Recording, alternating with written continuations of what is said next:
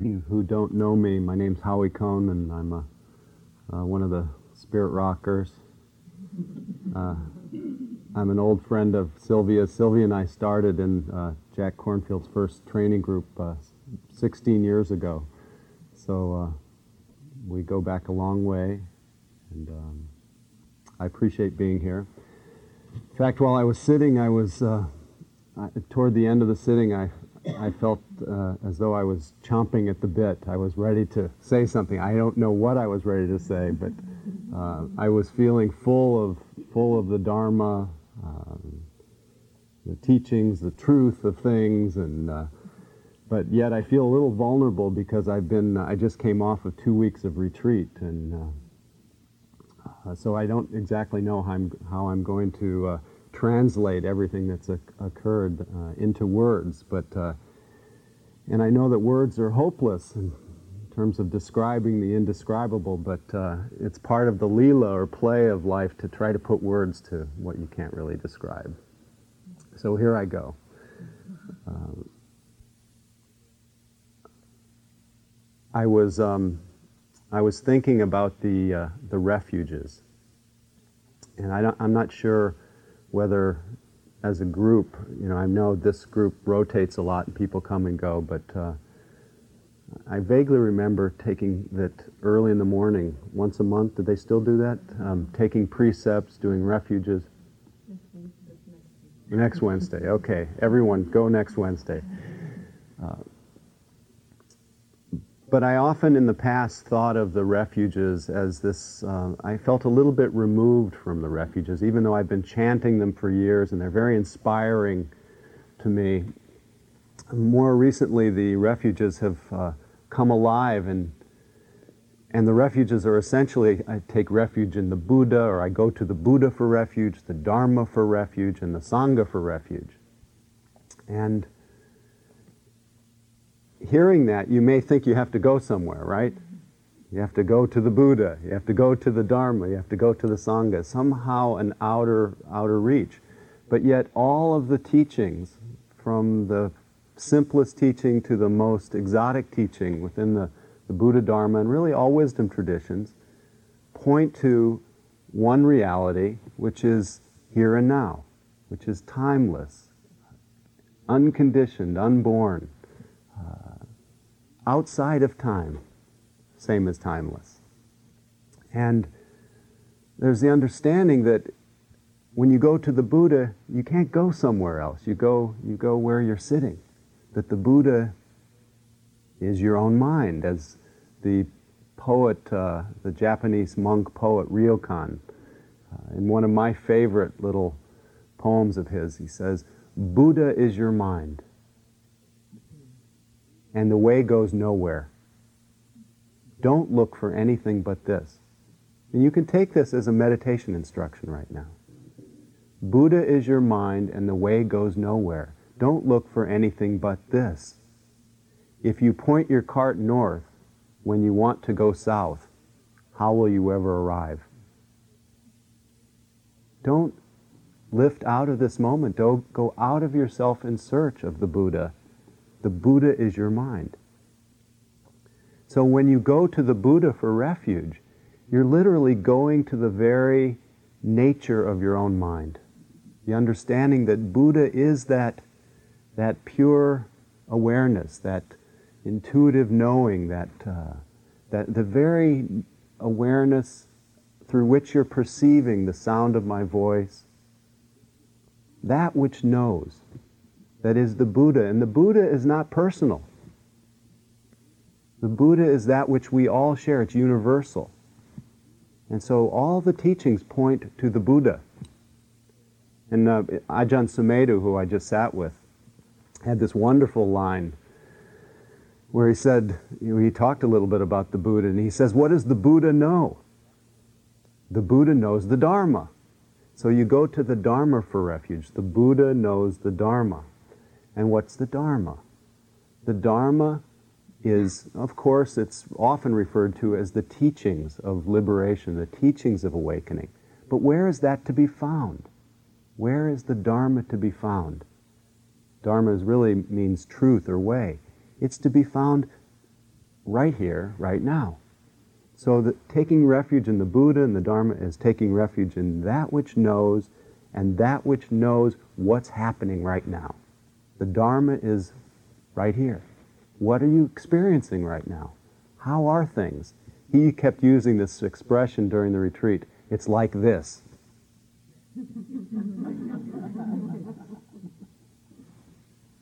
I feel lousy, or, or there's lousy feeling here, or lots of thinking. I think I should be somebody else. Have you heard that one before? Body hurts. Now, we don't usually leave it as body hurts.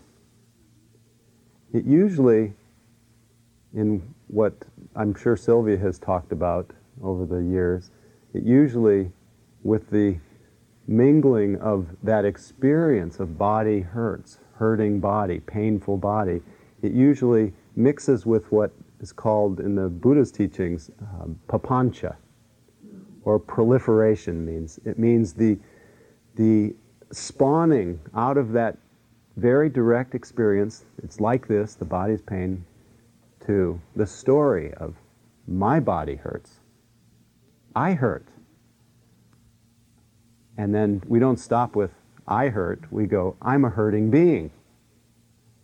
Or I'm a, an unhappy being. And at that point, we no longer are taking refuge in the Dharma. The Buddha is no longer seeing the Dharma. The Buddha is seeing the story of self. Now, once that's known, oh, I'm making up a story about this simple experience of pain, of being in pain. Ah, I'm back to the Dharma. I've returned to the Buddha who knows what's happening. But when, when the Buddha doesn't know what's happening, we take birth. We take birth, and that, the whole cycle of birth and becoming, and, and then all the, everything that you have to go through, the cycle of suffering, happens when we're not taking refuge in the Buddha, and the Buddha is not noticing the Dharma, how it is, and we take birth. Oh, I'm the hurting one. I'm in pain. Oh, I'm always in pain. You know, and everyone else looks like they're not in pain. Mm-hmm. Everyone else looks like Buddhas, and they're getting enlightened, and I'm sitting here lost in pain. And what do I do about that? Okay, I'm going to practice harder so I don't have so much pain. And meanwhile, that whole dream, that whole story of self, is what the Buddha called avijja or ignorance, adopting a self view, a view of self. And then believing it, like incarnating in it as though that's me. And then finally, awareness or the Buddha arises again and says, Oh, I was really lost in that proliferation of thought. This is how it is. It's like this. And back to this timeless present, this knowing of this Buddha awake, knowing the Dharma, how it is. And of course, taking refuge in the Sangha is taking refuge in that um, that possibility of living uh, very mindfully, living as a Buddha in a very wholesome life that doesn't harm yourself or harm others. And the Sangha is that example that, that you, that you um, in a sense, plug into by being the Buddha and knowing the Dharma. So I thought that uh, before I said too many more words, I thought we would chant together the refuges and when you chant the refuges this time, try not to remove them from the, this present moment. In all the chanting of the refuges and the, the qualities that are described by the Buddha, or that are described in the chanting, you'll always hear the Buddha to be discovered timelessly here and now by the wise, always about now. So here we go. We'll do this call and response, and I'll do a brief introduction, then we'll simply give, we'll go to the, our own Buddha nature for refuge. We'll go to the Dharma for refuge. We'll go to the Sangha for refuge. Now, this doesn't mean that you've joined a club. Simply means that you have a commitment to being awake. We'll talk more about that as we go along. Hantamayan Buddharatana Satinayan Jakaromase Namo Tassa, your turn. Namo Tassa Bhagavato Arahato Sama Sambuddhasa Sama Sambuddhasa. Namo Tassa Namo Tassa. Bhagavato. Arahato. Sama Sambuddhasa Namo Tassa Bhagavato Arahato. Sama Sambuddhasa Buddhang Saranang Gacchami. Saranang Gacchami. Dhammang Saranang Gacchami. Saranang Gacchami Sanghang Saranang Gacchami Dutiyampi Gacchami Buddhang Saranang Gacchami. Dutiyampi. Dutiyampi Dhammang Saranang Gacchami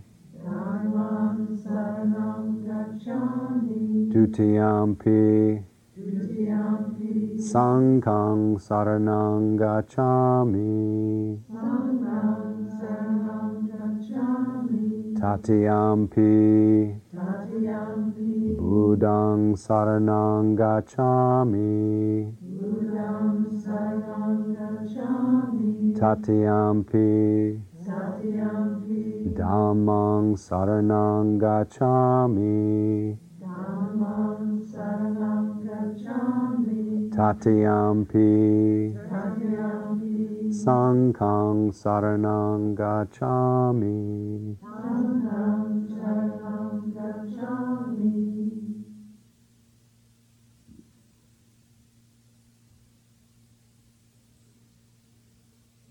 Now, with the residue of that chant, let yourself rest in the, the one who knows, the Buddha, that non personal awareness of the breath, the body, how it is, any mood, thoughts or images, sounds. The Buddha knows the Dharma.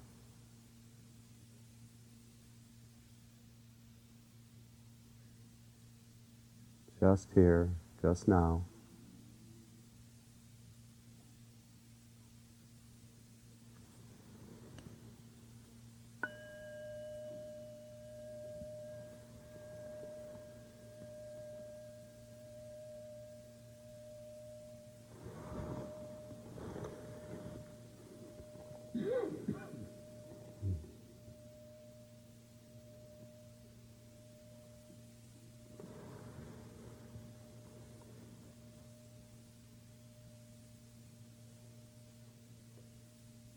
So as I've um, several times through the years, as I've sat in for Sylvia, uh, the uh, orientation has been Dharma-related discussion. So I'd like uh, to take any questions that you might have. I think how I can be most useful as a spiritual friend and fellow traveler uh, um, is uh, responding to any topics or questions that you might have, preferably not too theoretical, something that's uh, perhaps verifiable here and now. Um, but anything really, I'm open to talking about. And so, if anybody has any questions uh, about anything that I've said up to this point, uh, I'm all yours.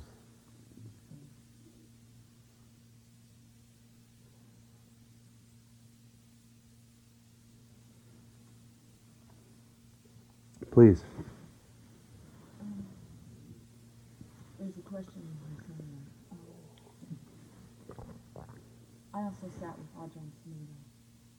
I've been seeing a lot of retreats, and my practice has been. Mm-hmm. And there's an there's an attachment in him to this form of practice. That Where is it right now as you as you speak?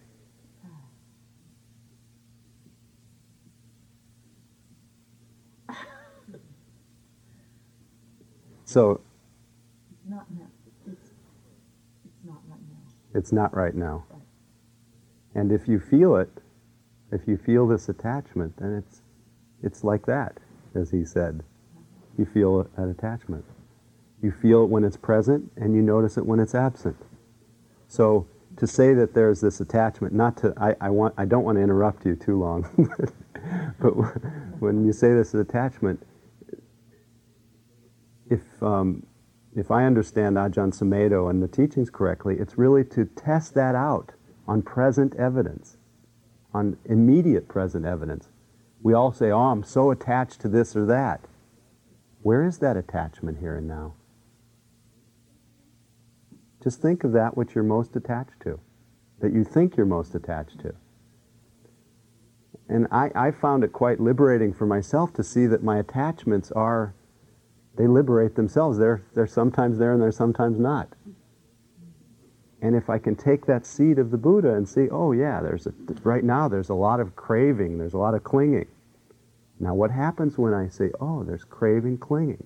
Now what happens to craving and clinging when I notice it? It's there for a time, and then there's a cessation of craving and clinging. No attachment. There's actually nibbana, liberation, right here and now. Anyway, go ahead, please.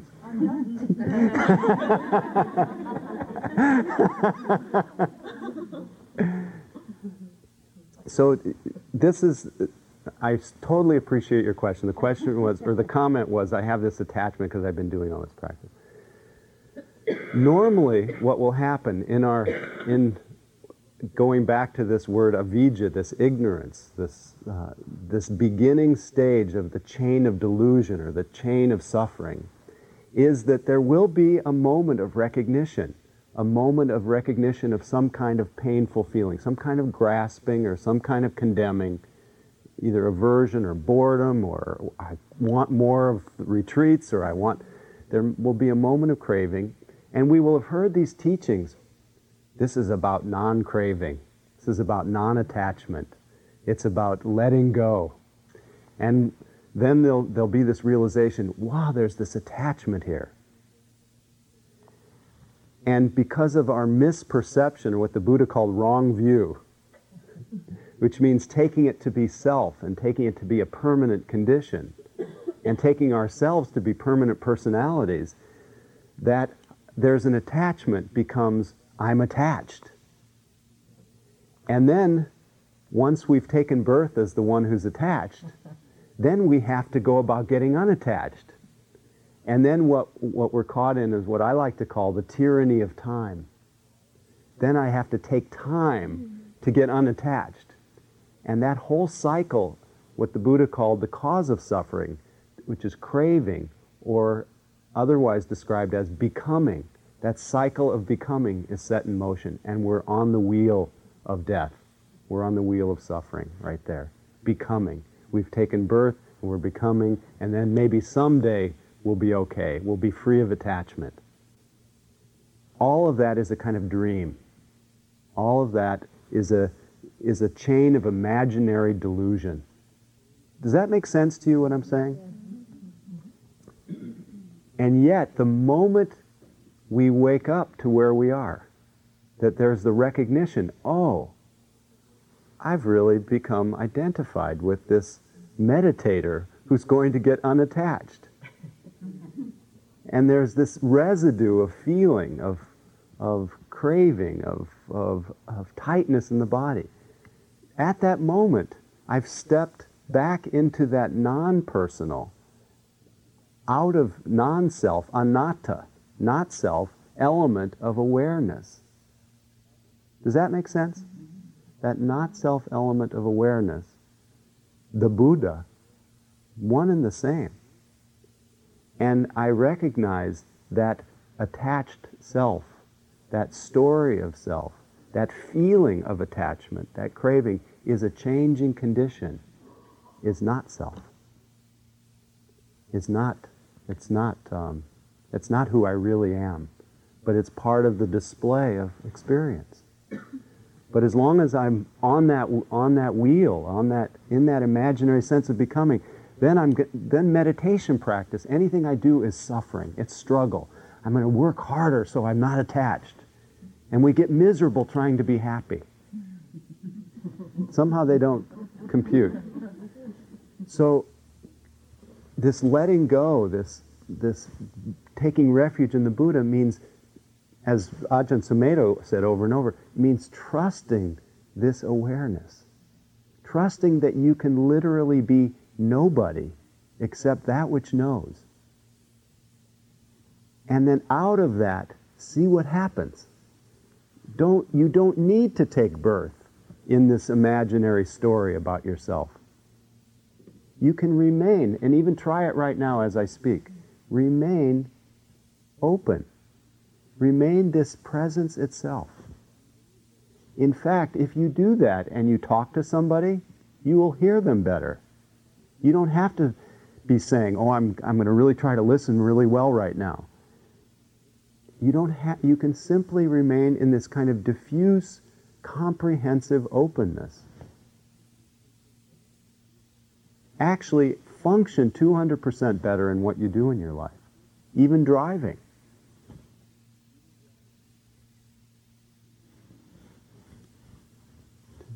Open.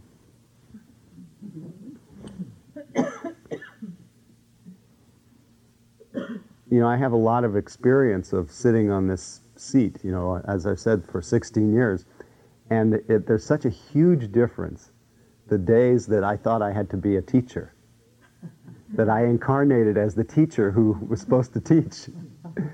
such a huge difference between that and simply being open here, knowing that I'm fulfilling some function or role, but not being the teacher, but just being here, being remaining open, and then just speaking from that unprompted, unbidden, unprepared, unrehearsed. And when I'm able to do that, and just in my life in general, I realize that there is this, and I think you can all tune into it, there's this inexhaustible resource, this inexhaustible abundance and creative spark that exists as the very nature of our beings before we have time to remind ourselves that we're little shrunken, not okay people. before we, as I like to often say, before we consult our memories.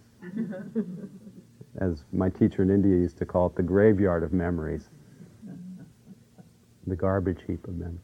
So that, that there is this capacity in each of us to really be, to begin to trust this awareness and then to live from that, where we don't have to be constructing this story every moment to keep ourselves alive.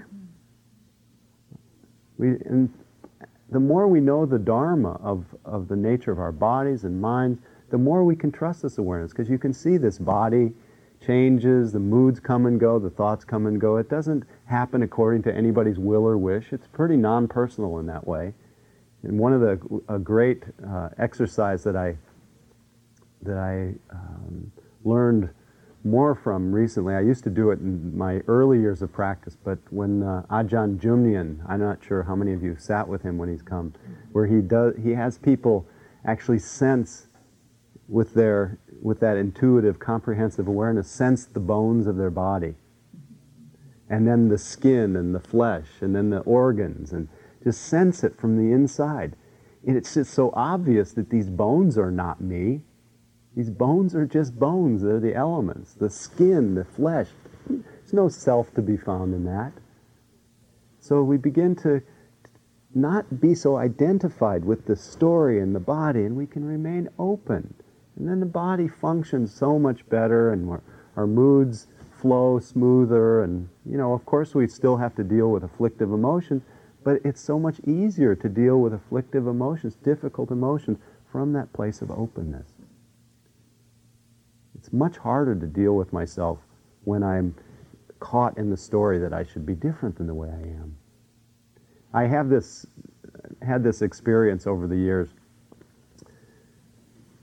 traveling back and forth to uh, where I used to live in Arizona. I used to live in Tucson, Arizona for 11 years. And over these, um, you know, the last 20 years, I've lived in the Bay Area and I've been, you know, leading retreats and classes and uh, I've studied psychology and I've worked as a counselor and this or that and uh, really devoted myself to the Dharma, to, to this, this awareness. Yet, of course, I have all the seeds of, of uh, all my previous and more recent cultural conditioning that somehow well-being has to do with your name or fame or wealth or whatever you have or you don't have. And I would notice that when I would go to Tucson, all the people that I used to hang out with have devoted themselves to material success and, uh, and becoming somebody. And I would notice that they, I would walk into these gigantic monstrosity homes and they would be, and they would be telling me the deals they were doing here and there. And on one hand, I would say, you know, I've married the Dharma. on the other hand, I would notice that I'd be going along fine, just being openness itself. And then the, a little seed thought would arise. Hmm, I don't quite have enough. I'm not enough. I haven't done enough, or whatever it is. And with that, with that seed thought, I take birth as the all the before I was just the Buddha himself, openness itself, that universal sensitivity. And all of a sudden I take birth as the not okay. And and then before I know it, I'm depressed and, you know, crashing and, and really believing that there's, I have to go about, you know, becoming better, getting more, or whatever it is. And then almost every time, you know, there's afflictive emotions with that. When I'd finally wake up, fortunately, I think that there is a result of doing a lot of trusting and practicing awareness finally the awareness meets that, whatever that residue is, that bad feeling in the body. And of course, if awareness didn't arise and mingle with that bad feeling, I could go on for days thinking about how I should, you know, strategizing how I'm going to become a better person. Have you done that before?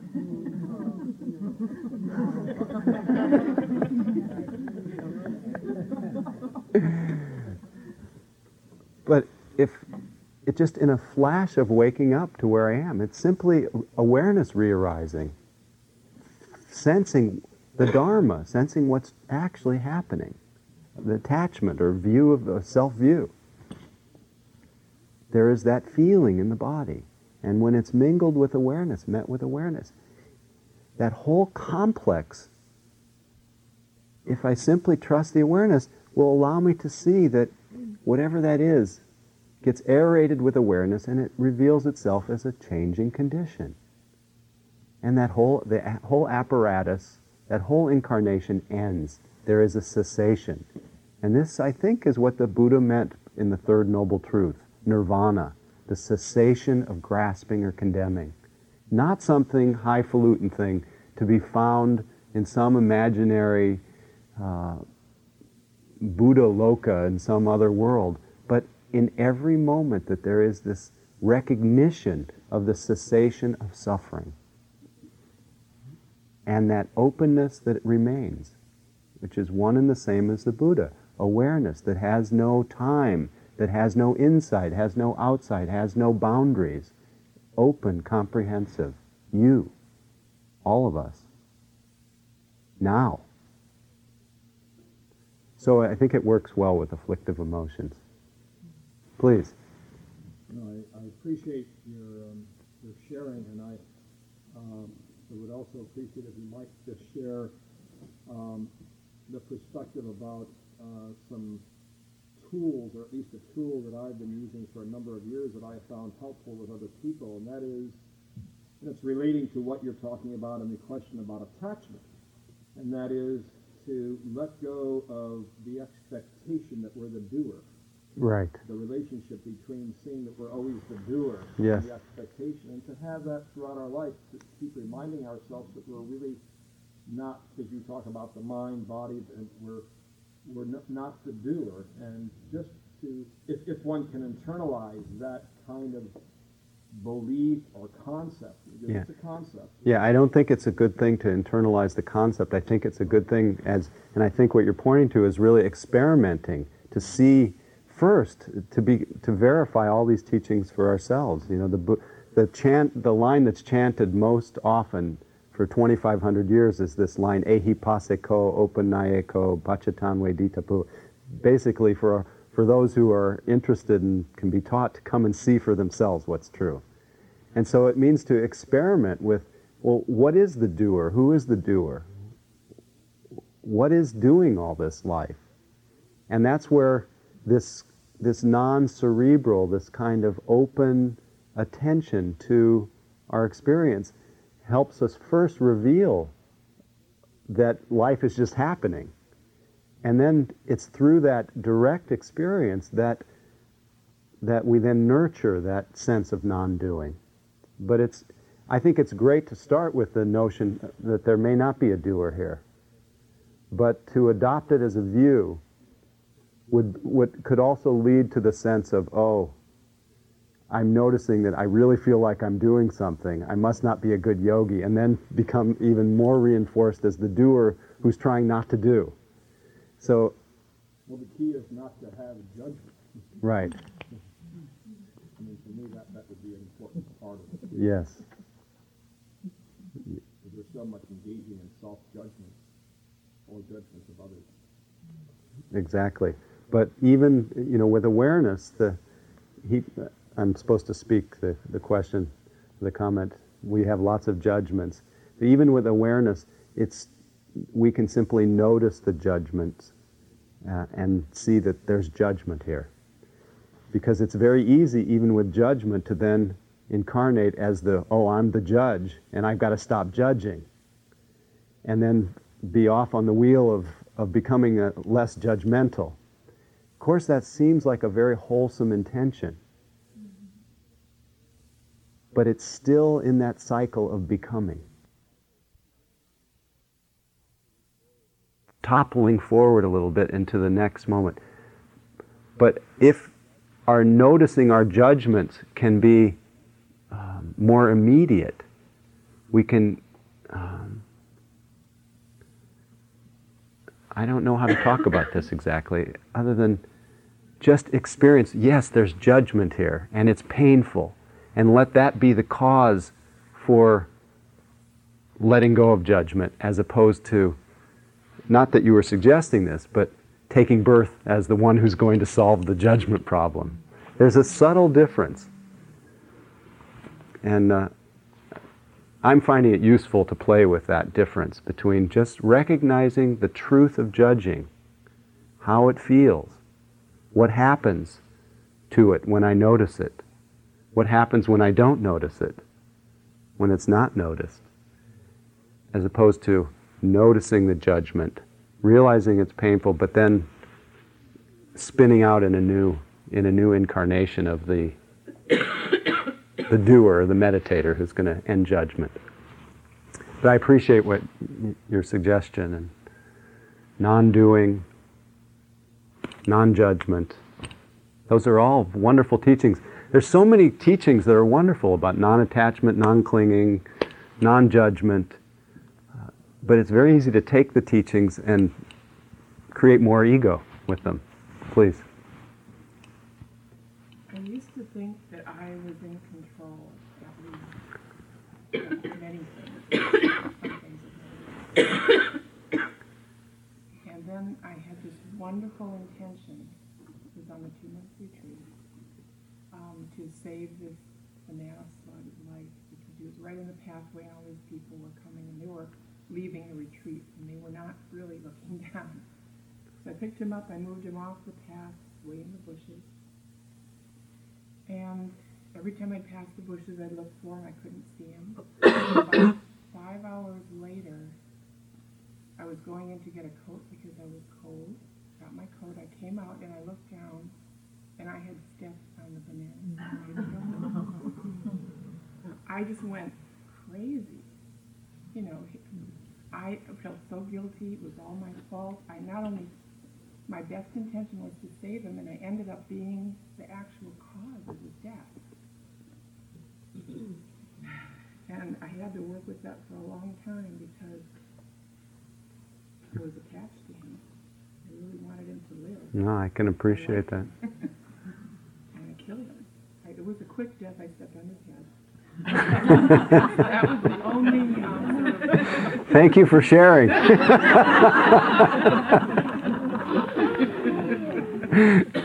I, I was just, just like, I can't do this, I'm no good. My best intention can never come true, and it's hopeless. Mm. And suddenly, when we're talking to a teacher, the realization came that there are things that are not in my, if I could control everything, I would have.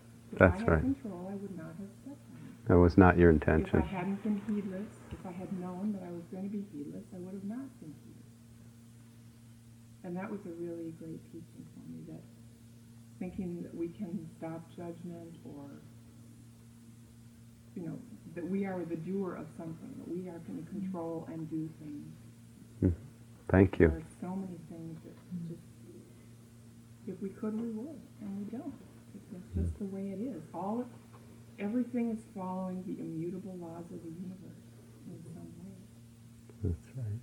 To come to this point could be no other way. And that's a, a great freedom. Beautiful. It's a thought, too. I mean, I keep thinking it, even when I'm really suffering, I think, uh, you know, I could just, whatever, change this.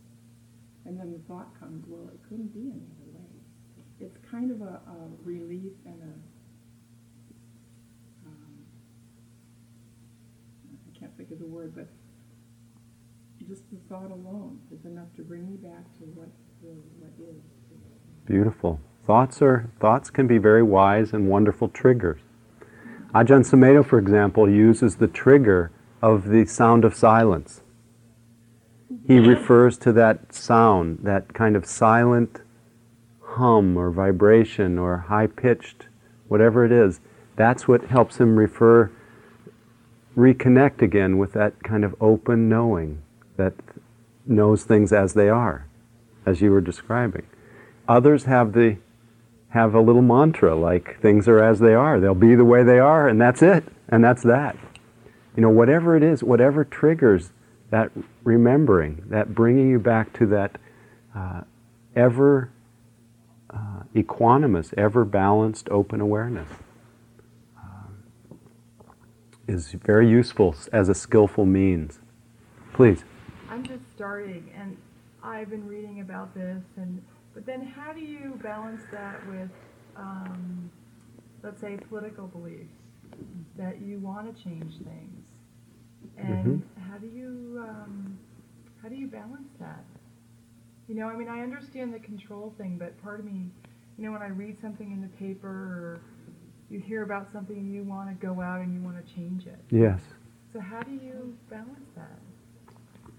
Did everybody hear the question? How do you balance that things as they are with wanting? Well, things as they are are I want to change this. It's the recognition of that taking of that process that you've taken birth as a as a an activist. It's not necessarily being the activist, but recognizing that this is a strong movement of the heart out of compassion for something. And it's out of that openness that we become quite passionate when we're caught up in our and preoccupied in our own internal drama, we're not very responsive and sensitive to the world and its needs. But when we're sensitive and open, naturally there's this impulse. That impulse to change something, to do something, if it comes out of love and compassion and not out of aversion, is the movement of it's it's all the movement of life, but it, it's onward leading. It's something that can simply be known and noticed and followed as a, as a, um, a natural expression of an open heart, an open mind. And nothing needs to be done about that except to, uh, to, if there's any kind of discernment, it should be to discern the motivation and to, uh, to just see that as the display of, of life as it's happening through you. Please. Yeah, and to add on to that, until you see things as they are, you can't change them. I mean, you can't really know how best to put your effort to change them. That's right. See some suffering, then you can. That's right. I think it's, there's nothing, uh, I think it's inevitable. I don't know one person who's done a lot of practice. It, it, our imagination is this I'm going to become this open Buddha, that I'm just then I'm going to become this blob that just kind of vanishes into this mist of awareness. But in fact, the, the fact, the, it's exactly the opposite. People who, who nurture this and trust this awareness often become more passionately involved in the world because you realize in this openness that there is no inside or outside, that everything is part of your comprehensive awareness. And uh, the, the Tibetans have a wonderful way of, of talking about the nature of mind as it's realized and, and nurtured. They say that its nature is empty. Wait, its, its essence is empty. Essence is empty. Its nature is clarity or cognizance, kind of clear reflecting. You see the world clearly. And its expression is the mingling of clarity and emptiness, which is it's often described as unobstructed compassion. So, quite naturally, because our minds, when they're open, they're you've, what you've done, you've pulled the string you've pulled the, all the strings of grasping, all the knots of our, of our self-contraction out of the equation, so we're less preoccupied with our, with our own internal drama. You pull grasping out of the equation, and what comes forth is love and compassion. And, and that takes a different shape for every individual human being. Uh, some people might start a social movement, others may commit themselves to live a monastic life, to be an example of non harming to other people. Nothing, nothing says about how you have to do that, but definitely follow that. But check your motivation. Because sometimes we think we know, as Virginia is saying, we know what's going on, and sometimes we don't have all the information. Please. Oh, I thought you had oh, your. I do, but we can never get all the information. That's true. Do your best. Yeah, and it's um, not when she was talking about not being in control or not being attached to the outcome, but just maybe, I don't know. It's a question I'm working on. It's great. This is all about experimentation and questioning ourselves. Please, David. I, just reflecting on some of what you've been talking about, I, I'm aware that you know for the last 20 years I've been meditating and I've had a pretty steady, solid practice and Maybe too steady and too solid, huh? You've been too busy being a meditator, maybe. But go ahead, I'm sorry. Maybe. I mean, it seems that um, things suggest in progressing of, you know, deepening and understanding, not being as attached and observing what's going on. And, and then in all, you know, in about a course of a year, there was a lot of changes that happened. And, challenges and and I just sort of um, struggled so deeply that I I became more, more and more insecure and got more and more attached. Mm. Identified with the self, the self, you know, this, this, this, and going to healers and you know doing therapy and, and that just reinforces that as well and I, I see I'm, I've sort of lost what I feel like I had that less identified, just observing and you know, know knowing that this is Buddha, you know, this is the Dharma. This, I'm not, I'm within that. I'm, and yes, I'm, I'm there's feelings of attachment, and I know I'm, I know I'm much greater than that. It's, it's much greater than this. Mm-hmm. So as you're speaking, I'm just seeing that uh, after a lot of practice, I've gone to, feel like I've lost something very important, I'm looking for it again, and we're, you know, feeling so attached from getting depleted. Is that, is that, No, it's very clear what you're saying. It's almost impossible for me to repeat it on the tape. But, uh, but when you say I've lost something, something, uh, awareness has been lost a little bit. That, identi- that sense of resting in awareness.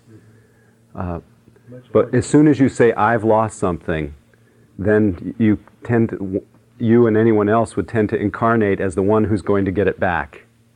Exact, yeah. instead of simply resting again in this instant in this is how it is this has been lost and it's that finding it is a split second a half breath away it's simply knowing what's happening right now one of my triggers for example no matter how long i've wandered could be days could be months is if i re- if if there's a recollection of what's happening now When you say wander, you mean wandering itself? No, if I've if I've been just absorbed in a Right. when I'm absorbed there's nothing you can do about it. But as soon as I wake up to where I am, there's no time to waste. In and there's literally no time. There's that and so there's and when I say there's no time to waste, no time to waste I think it's fine to recognize I'm reflecting on where I've been, where the mind has gone. That's true. I'm reflecting that, yes, I've, I've lived in that incarnation of, of the sufferer for so long. But in this instant, I know what I know is the residue of that, is the heaviness, is the grief from having lost, lost uh, equilibrium or whatever. What's happening now? Just now.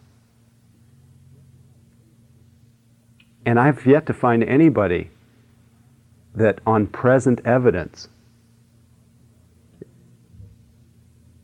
again, if you don't consult your memory, that can find anything missing right now.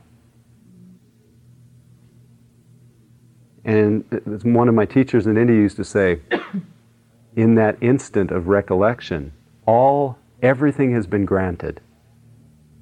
So, no matter how, I remember Kalu Rinpoche saying, no matter where or how far you wander, the clear light is only a split second, a half breath away. I think that's from the Tibetan Book of the Dead. It's never too late to remember the clear light, and and clear light is simply present wakefulness. So, I totally appreciate the grief of having gotten all spun out. I mean, it, it happens, and we're all of us have lots of aches and pains and residue of wounds and and things that we have to deal with. Our bodies, there's ten- tendency to get very that lose that lose our seat.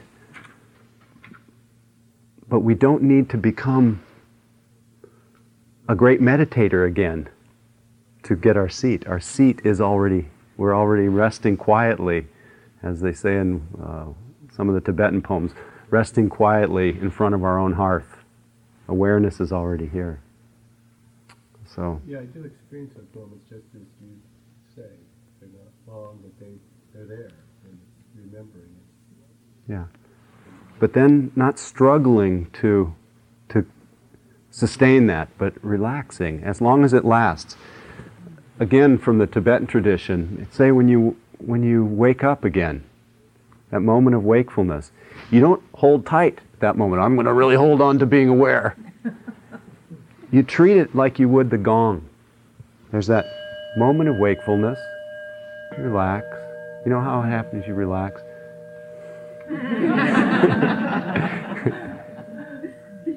and that wakefulness, that comprehensive awareness, lasts as long as it lasts without tightening. And then, of course, when we get absorbed in thinking again or our story, there's nothing you can do while you're lost in thought. It's only when we wake up. And then just let go.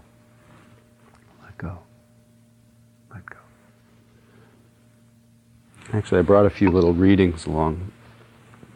I've referred to Kalu Rinpoche, so I.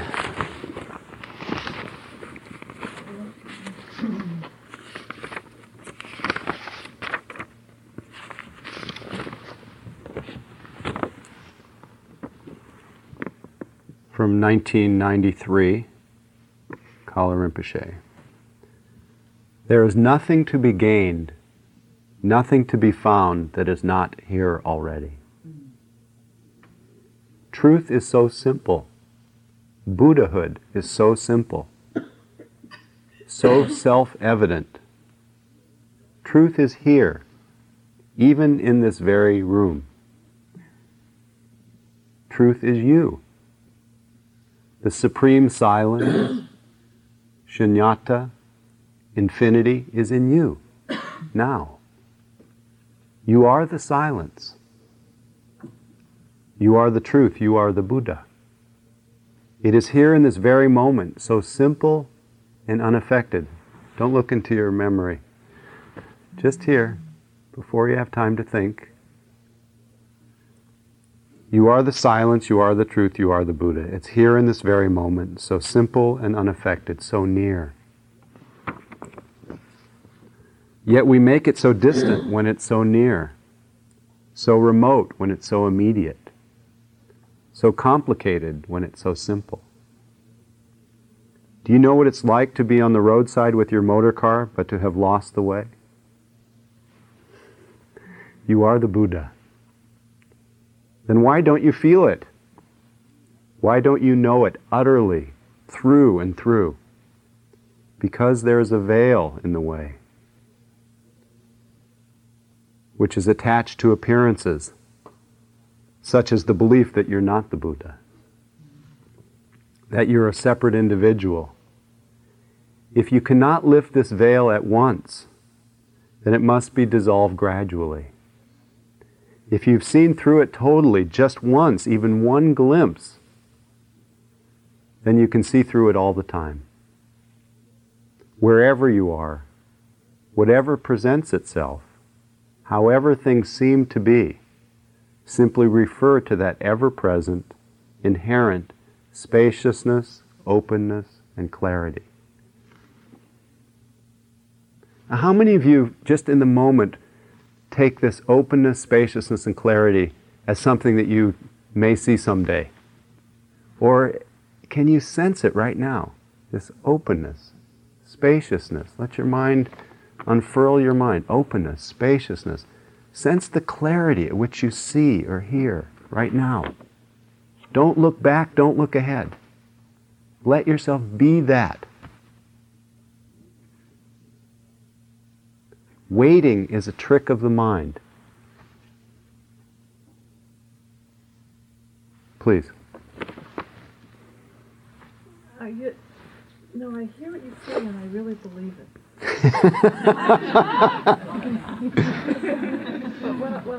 As soon as you say but, though, Yeah. you've, you've gone to the past.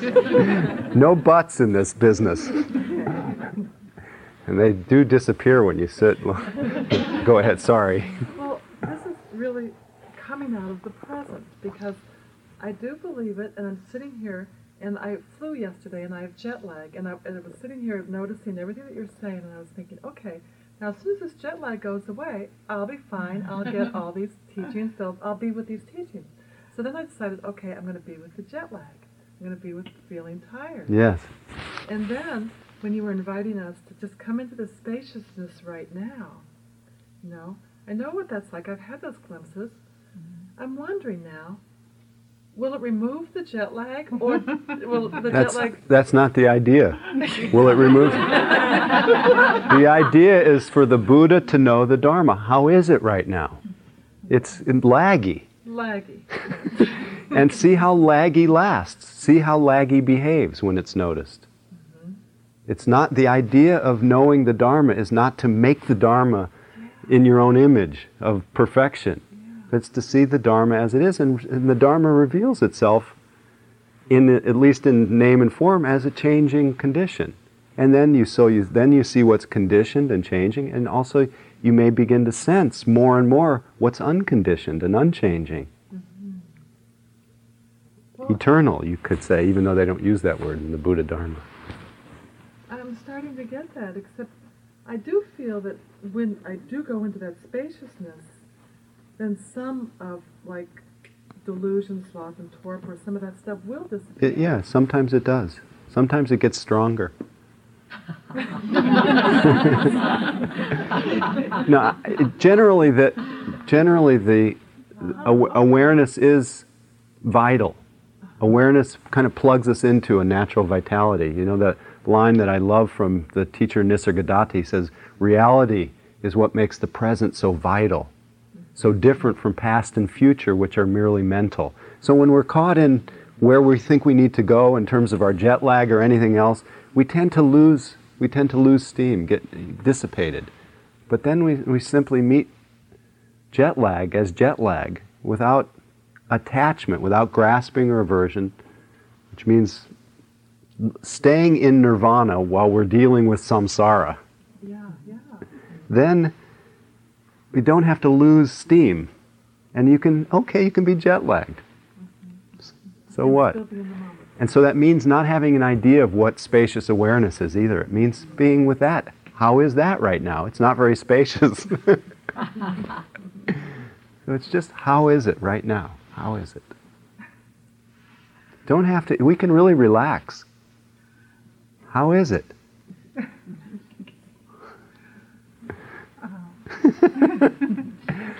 it does, it makes me laugh too when I stop struggling.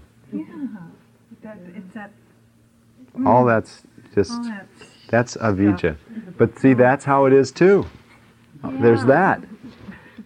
yeah. So you, you you know we're Buddhas when we can be, and and we and we're strugglers when we are. You know, It's not expect. I mean, it's, this is what always gets me.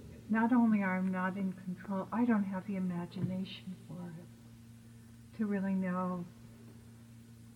Oh, I think I know what it's going to be like, and what I'm going to be like, and and I, if I, if it's really a wonder, if I just relax. You know that that you just reminded me of a Rumi poem where he says the miracle of Jesus was himself, not what he did about the future. he says I'd worship somebody who could do that. You know, stop oh. thinking about the future so much. So just what you said is beautiful. Just it's such a wonder when I. Wonder is not so far away, please. When you say all of those things like simple and you have the truth, Could you speak a little louder? when, when, you, when you talk about all of these things, like it's simple, and I hear the word it's simple, you have the voice that knows, you know the truth. I almost feel like when you walked in those houses of your friends, the, the bigger houses, that you know that you, because I think, wow, it's not simple for me. I can't see the truth. I don't. I, I see it once in a while. Um, I can see glimpse of it, and I, I, I think I practiced for a long most of the time, I'm in, I'm in the space that don't that doesn't know, especially after, after I know comes the laundry. You know, comes the, the I, there is a lot of things in my life that I have to take action right away. I'm Yeah. not in a retreat. I'm not sitting, and I know what you're talking about. I really But don't use that as an excuse. That no, I know, I know, Mhm. I know. You know, I, when I'm I like that. I know. Go ahead, please. I know here, Yes. but I feel many times when I go out there, um, it doesn't. It, the space of don't know, and I really don't know. I mean, I know when I have a pain in my body, but when it becomes more complex, I really can't hear the truth, or I hear many truths. I can hear one moment one truth, and then another one, Mhm. and I have to act. That's when I have the main, the main problem. I have to most of the time in life you have to act. You have to take an action. It's an ongoing practice. She says that she's she doesn't that she has to act. It's an ongoing process of learning how to trust that action will come if you're just where you are, and that um, and that part of our part of at least my own delusion over the years was believing that I leave here and go out there. But the fact is, I stay right where I am, and a different scene comes, and that the practice is for me has become just staying where I am, which is really the truth anyway. I can never go anywhere else. It's only in my imagination that I go out there. And I realized even driving, flying on the freeway, I'm right where I am. Walking out to the car, I'm right where I am. Dealing with the whatever it is, I'm right where I am. And so it's making that a habit. That's all. And that doesn't that does not in any way depend on the circumstances. Because awareness is your home. It's a, and it's making it your home instead of your imagination. And of course, part of the the, the Buddha knowing the Dharma is knowing, my God, I spend most of my life lost in this dream of who I am and this in, in complexity. And it's we're just not so practiced at, at, at beginning to experience living that kind of life in simplicity. And then trusting that what we need for everything in our lives is already functioning in us, all of the all the tools. So it, I t- just still make it as a take it as a as a challenge. But of course, we're all works in progress on this. Nobody's got it together. I mean, I'm I fall on my face. I'm working at not screaming at people and. You know. you're saying that there's no difference between being in the meditation hall and meditating and going out in the world? Of course, there's a difference there's a, a, huge difference in the in the uh, in the conditions that are set up, but aware the the capacity to be aware is not exclusive to the meditation hall. The capacity to learn how to trust that is not exclusive to the meditation hall. Of course, meditation retreats are wonderful because you can really nurture the habit, mm-hmm. but then it doesn't stop there. And part of the what really burdens people's practice makes it too heavy and serious, and retreat practice especially gets them attached to it, is the sense that that's where all the spiritual work has to take place, and then. Right here at Spirit Rock. Yeah, but this is just a this is just a like a little uh, incubator. you know, little Buddha plants are getting watered and fertilized, but then you you know you got to sprout some branches and you know go out and flail away. so remember, you can't associate awareness. I mean, you you know that you've been there's been awareness that has followed you through every single up and down and every every relationship or non-relationship or whatever you've had. The one thing that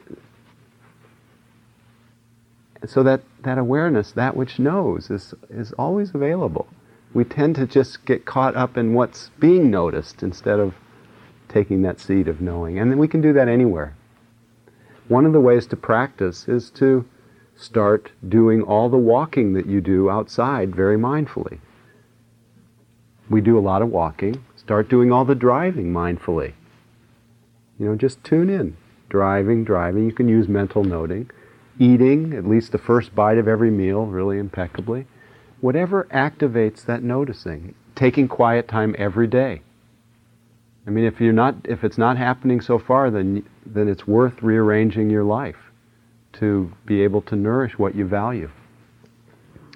And that, of course, that changes over time. Please. What you're just saying really applies to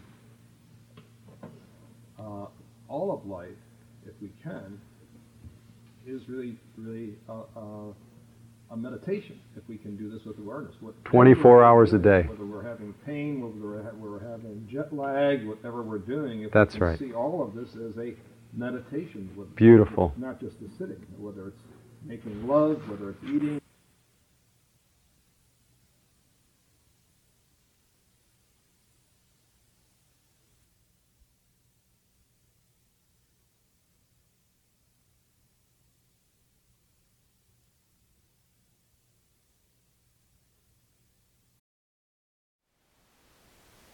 Thank you for listening. To learn how you can support the teachers and Dharma Seed, please visit dharmaseed.org slash donate.